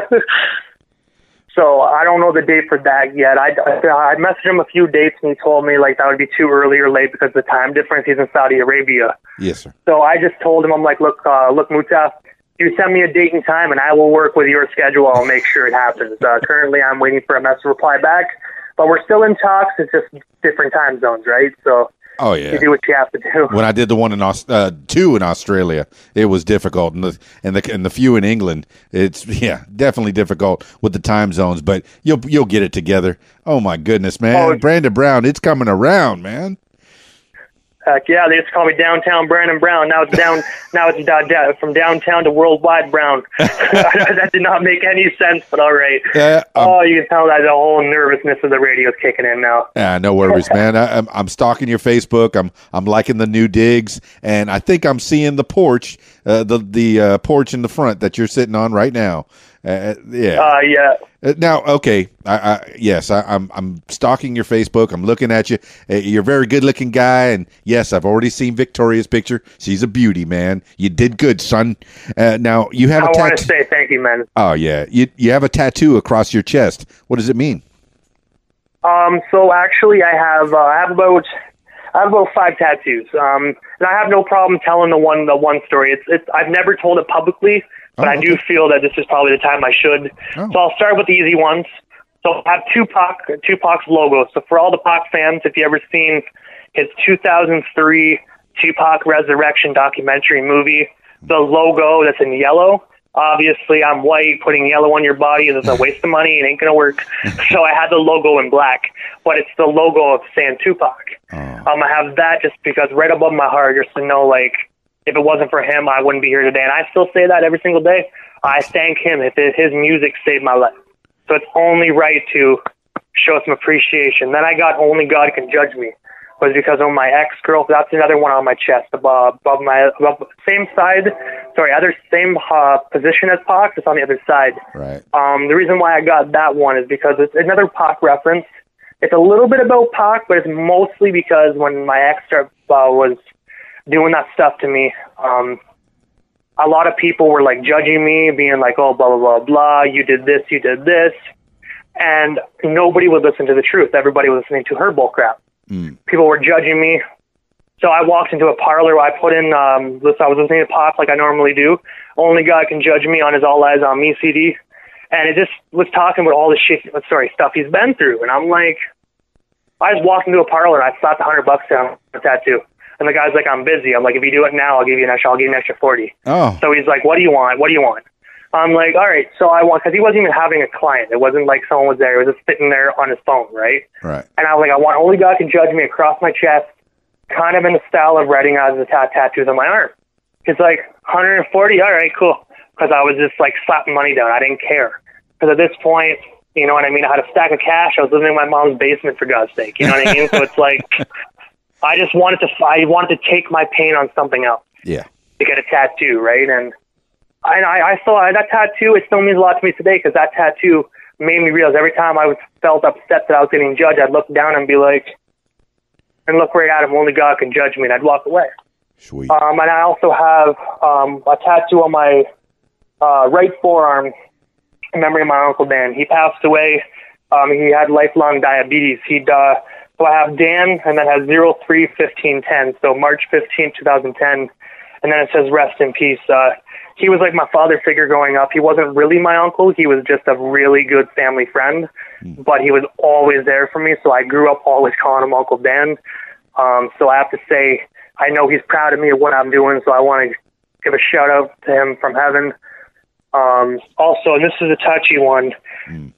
Um, so my buddy Tyler, Tyler Walton, and I got to say he, this is a touchy one for me. Me and him, we grew up together. Um, my mom and his mom were best friends, like simultaneously, like best friends. So me and him grew up from childbirth together. Right. Um, he was born in '95. I was born in '94. Um, me and him grew up. We did everything together. You know, people would be in Brockville, and they would go. If they saw one of us not together, they'd be like, "Yo, where's where's Brandon or where's Tyler at?" You know what I mean? Yeah. So like people would be like, "That's not normal, right?" We never fought. We were like brothers. We never fought. We were genuine, like love, right? Um, he was the kind of guy where he was upfront, honest, very quiet if he didn't know you. He was very, very shy. But once you got to know you, he'd talk your ear off ten times more than I'm talking yours off. so um, what happened with that was um, there was this girl that he liked. Uh, there was this girl, sorry, there was this girl that another guy liked. Uh-huh. Um, and I'm going to tell the real story. A lot of people tell the summarized version. I'm going to tell you the real one here, guys.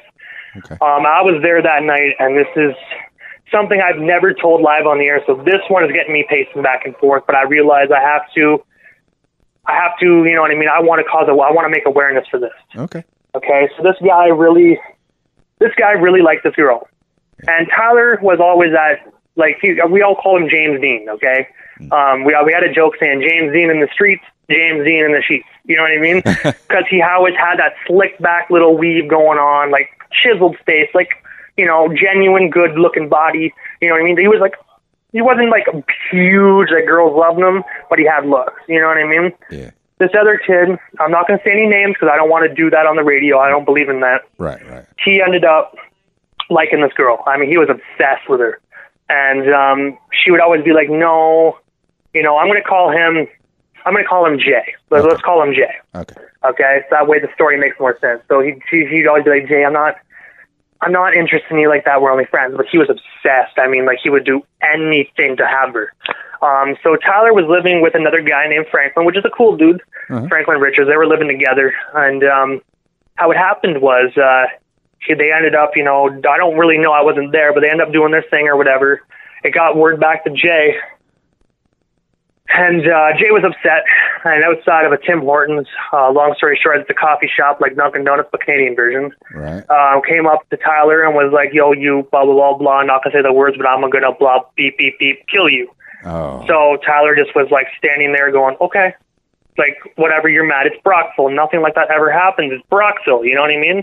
It's a little hick town. People run their mouth and run away." yeah. So we didn't think nothing of it. So about a week passed. Me, like I said, me and Tyler were like inseparable, like together. You know, like peanut butter and jelly. We were always together. You know what I mean? Yeah. Um, and if it was just peanut butter or just jelly, it didn't feel right. You know what I mean? So how it went was we were one night sitting there playing Xbox together, just playing some GTA. We used to take turns on G Grand Theft Auto 4 on the 360. I'd do a mission, he'd do a mission, um, and we just play it until we finished the game. Right. That night we had about four missions to go. We we we never got a chance to finish that game. I've never picked up that game since. Oh. Never played it since. I can't I can't do it.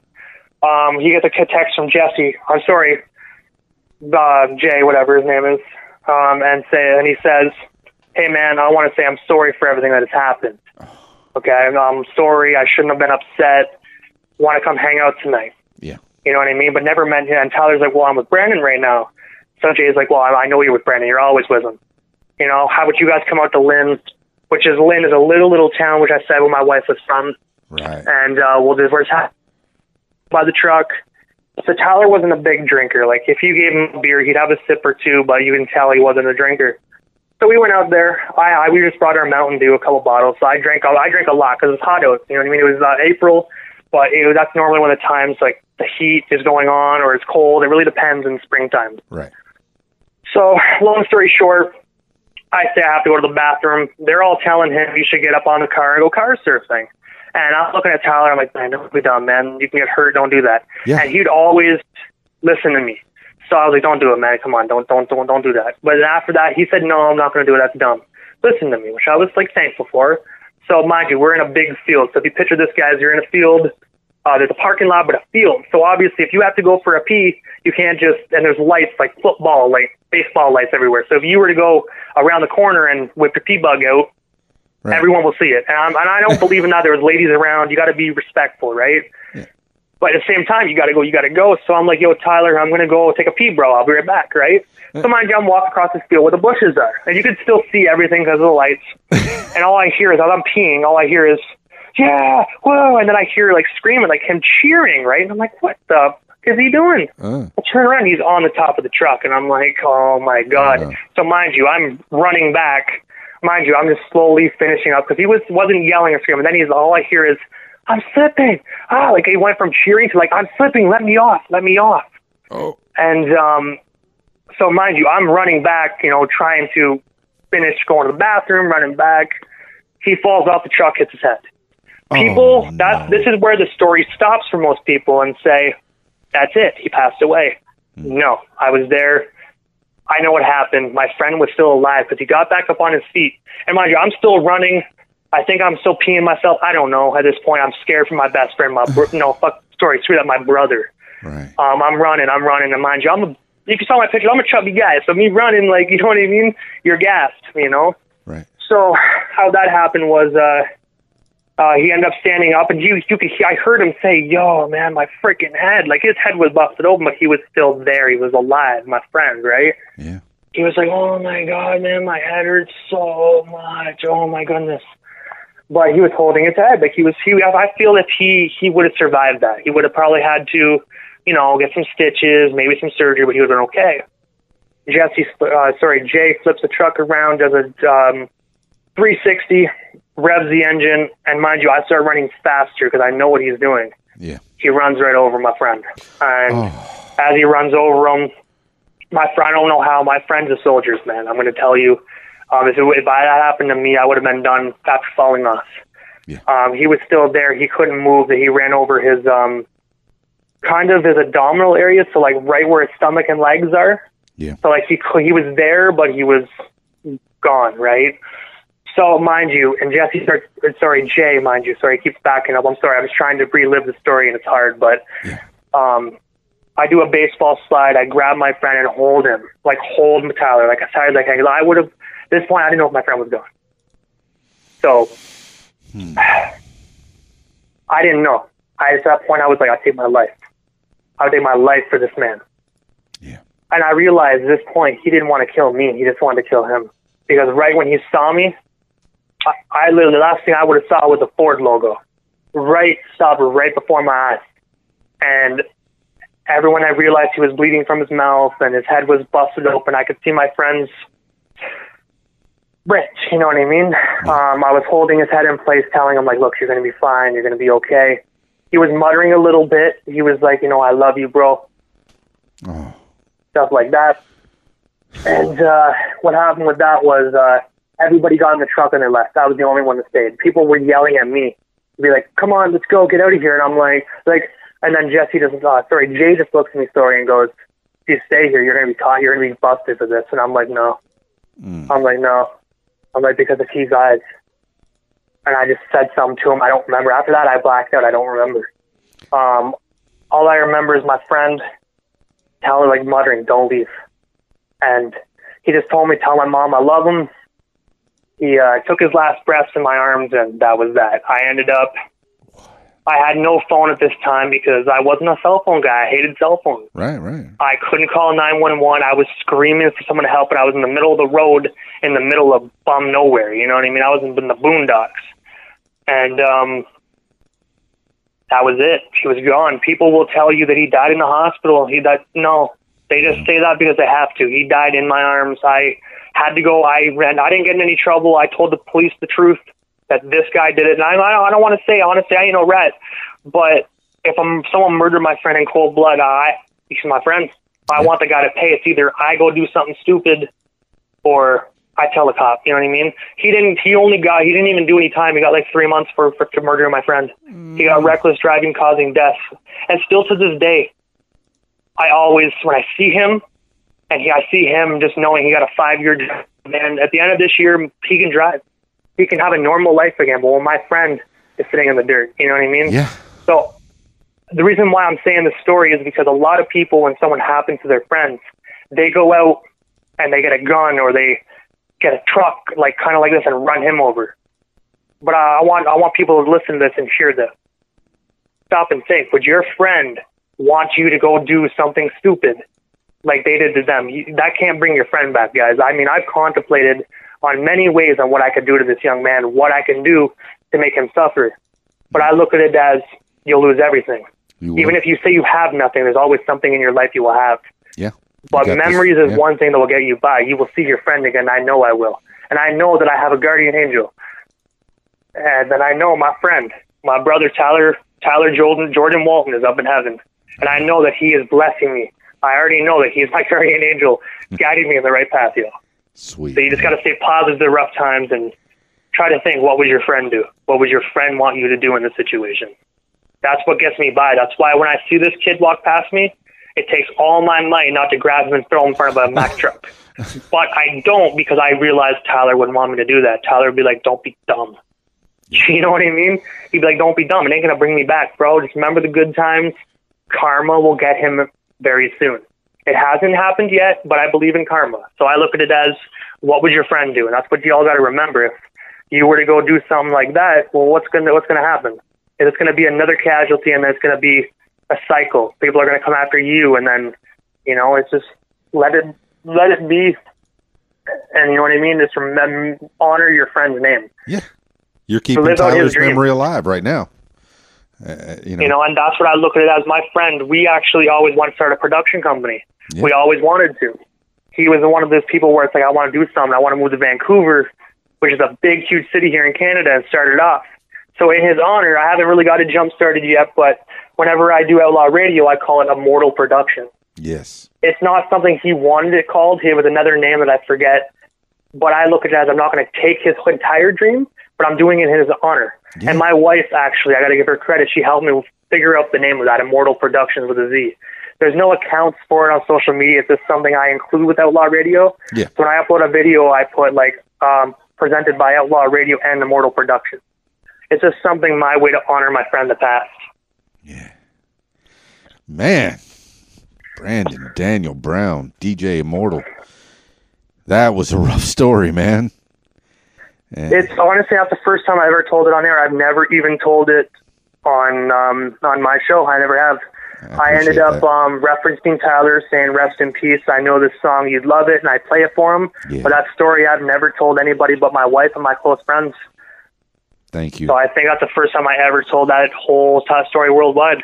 Well, thank you for sharing that. Brandon Daniel Brown, DJ Immortal, Outlaw Radio, man. yeah. Represent. and, Canada six one three, Ah. Ontario. that's beautiful, man. That's beautiful. So, where do we go from here, man? Where, where, do, wh- what's next for Outlaw Radio and Brandon Daniel Brown? What, honestly, what's next is I'm going to keep doing my thing because I look at it as um, right now, um, if like I said earlier, where I'm going to try my best to transition to two nights a week to Wednesdays. Cool. So if you notice, I do have. If you look on our Facebook event page, which by the way, everything Facebook, Twitter, Instagram is all Outlaw Radio O4L. You type that in, you will find us. Big praying hands, you know what I mean, with a blue background. Yeah, what's the but, O um, for we're transitioning in. Uh, O for L actually is like Outlaw for Life. Um, I, Gotcha. I, it's kind of honored by the Outlawz rap group because they had such a big influence on me. Mm-hmm. So like, it's kind of like Outlaw for Life. You know what I mean, type of thing. It's also because it's also another way for me to like, okay, I play old school rap. I play Tupac Outlawz, Biggie, KRS One, all the old school like that. And a lot of these Outlaw radio stations are Outlaw Radio, and that's it. I want to try and take my brand and Yeah. say, splice it off. Be like, there's our brand and there's the other ones all bunched together. Oh, yeah. So that's why I put O for L. Just that way it's something easy for someone to remember, but also takes us from everybody else and makes us separate. Excellent. Well, it sounds like you're doing it right, Brandon, and I, I appreciate you chit chatting with me. Is it, o- is it okay before I get off the air if I say a couple shout outs to some people? Man, you could. T- this is your podcast. Take take as long as you want, man. I want to say straight up to the Outlaw Radio team. I know I said this already before, but I couldn't stress enough. Um, the Outlaw Radio team, I want to say, guys, thank you so much for all the hard work you put in with Outlaw Radio. Um, there, like I always say, there ain't no I in team. If you're a team, you got to work as a team and keep each other updated. So Graham Kent, Carlos Johnson, Thomas Berryman, my beautiful wife Victoria Brown, and uh, Graham Roy, also known as G Ram. I want to say, guys, you are the best Outlaw Radio team, and I got to say, thank you so much for all the hard work. I got to give one huge also shout out to my uncle Dan and my t- best friend Tyler Walton up in heaven. I got two of the best guardian angels. I know you're here. Somehow looking at me being like, "You crazy bugger, you did it." You know what I mean? Your your tables have turned. You're now having an interview. But I want to say, I know I have the two best guardian angels. Thank you guys for all you've done. I know they have a part in this. I really do. Um, I want to give a shout out, like I guess, separately from the Outlaw Radio team, my beautiful wife Victoria Brown. We've been through hell and back. We've seen some crazy crap along our three years that normally would take a couple, break them apart in like more ways than one. But she she stuck by my side. You stuck by my side. So for for years, I mean, like we went through stuff that would make like literally would be like a take a couple ten years to go through, but she stayed by my side, supporting me even when I'm a grumpy arsehole, when I'm on my man period. She still deals with me. So I got to say, Victoria, I love you. Thank you so much for everything you've always done for me and always supporting my dreams. Um, I got to give a shout out to my mother, even though we had some problems that in our past. But you know, my mother, she she gave birth to me. Without my mother, I wouldn't be here on this podcast. I wouldn't be here putting in work. So I want to say, Mom, I love you. Thank you for everything. And also my mother-in-law, Shirley. Um, even though she's not my real mom, but she's like my mom. She's always there to support me um, when I when even when I feel like I can't do it. Um, so thank you, Shirley, for always supporting me. And to all my friends and family, um, that if I missed anybody, I'm sorry. My cousin Ashley out in Kingston, Ontario, you've always been there to support me. I want to say I love you. And um, also, one last thing I want to say to all the people that's ever doubted me, I want to say, you know, I'm not going to be rude to you. I want to say, you know, I always told you that I would make myself something special one day, and I'm on the fast track to doing that.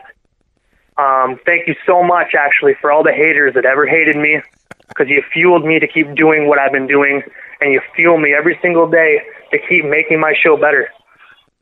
So I want to say, haters, thank you, because if it wasn't for you, I wouldn't be where I am today. Everything in life happens for a reason, guys. So thank you to the haters. Thank you to the Outlaw Radio team, my wife, my cousin, my cousin, um, my cousin Ashley, everybody that I named, Tyler, my uncle Dan. Thank you all for this, for always supporting me and being there for me. Uh, whether you're alive or passed on, I know you're still here. I love you guys so much. Man, that's a good way to uh, to to look at it, Brandon Daniel Brown. You're doing the work, DJ Immortal Outlaw Radio, and, and you got Victoria right by your side. I can tell she was probably sitting there almost the whole uh, time that we were talking. Am I right? She was, yeah. Like, I ended up uh, sitting on the back deck halfway through, it and mosquitoes were uh, sucking my blood off. So I had to come in. I got to admit, I'm standing in the kitchen. She's sitting there. She's trying to pretend like she hasn't heard it because Oh, she said she wants to listen to it after it's already uploaded to uh, your uploaded to your resources. But I know she heard it, and I know she's blushing because I saw her look up and her cheeks are red.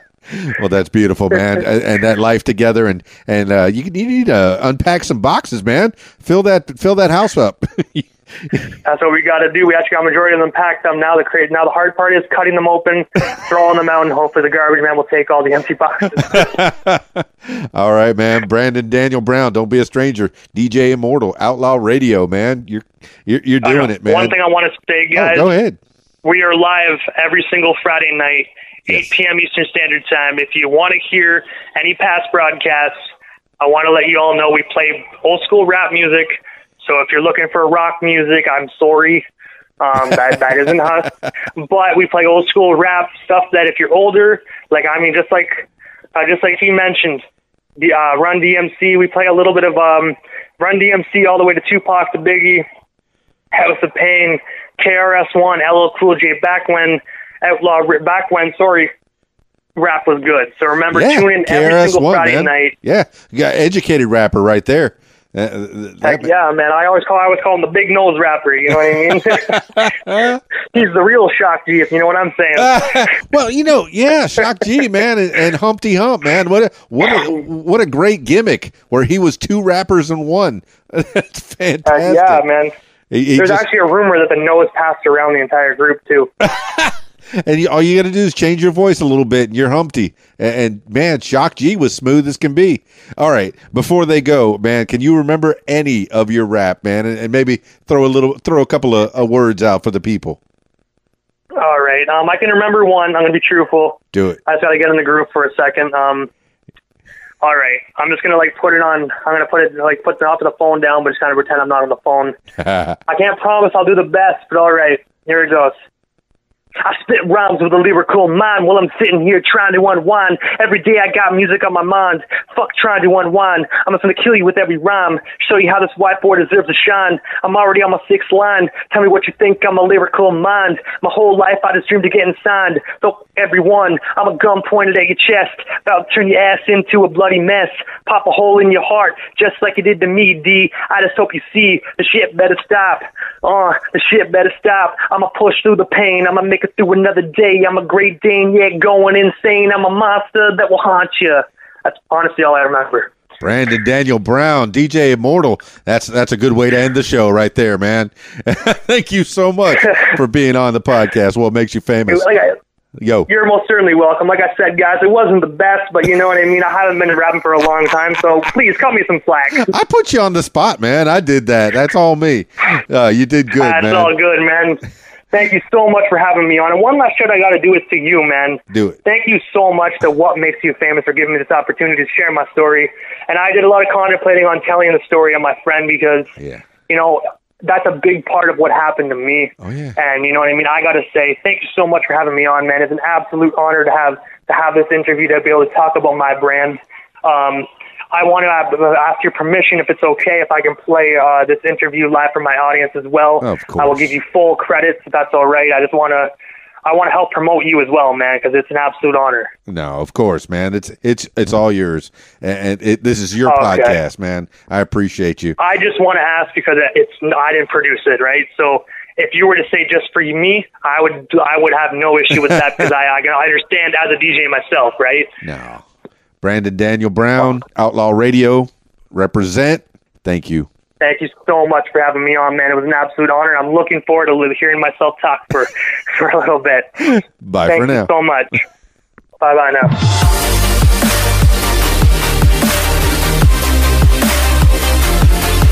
Well, there you have it, party people.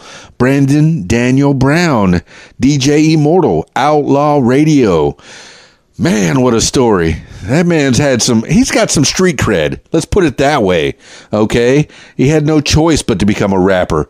Either the, you tell the story or the story just like weighs you down.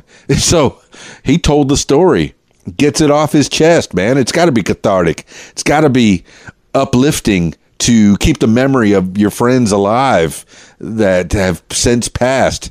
So, yeah, thank you, Brandon Daniel Brown. And why are you blowing up? Because you're promoting, you're picking other people up and taking people with you along the way. That's what you do. You help out other people, and that's how you help yourself, man. I mean, radio, yeah, you're never going to be rich. I mean, there's only a handful of of DJs that make bank, you know, in the radio business and even in the the DJ club business, they make millions. Yeah, a handful, handful. And and, and even then, it's not for long, you know. So keep doing your thing and you got Victoria backing you up. Congratulations on that. Congratulations on the new digs. I appreciate you so much, man. Brandon Daniel Brown. Look him up. Ask for him by name.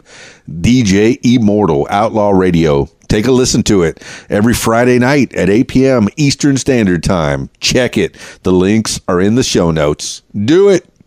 And uh, yeah, and keep going forward. That's it for this edition of the What Makes You Famous program. I encourage you to tell your story. If you want to tell your story, give me a call at 501 470 6386 or email info at radiowhat.com. That's it. It's Keys Dan, radiowhat.com, djlittlerock.com. Peace. I'm out of here. Radio What? The music you want. Hey guys, this is Shelly G with a fast fact. The British, the highest per capita spenders on music by 7.2% of the world music market. Do you have a fast fact? Share it with us at Interactive Radio, radiowhat.com. Hey, Keys Dan. What you doing? My line. I'm playing the best music by request 24 hours a day. Click on the request tab at the top of radiowhat.com. RadioWhat.com.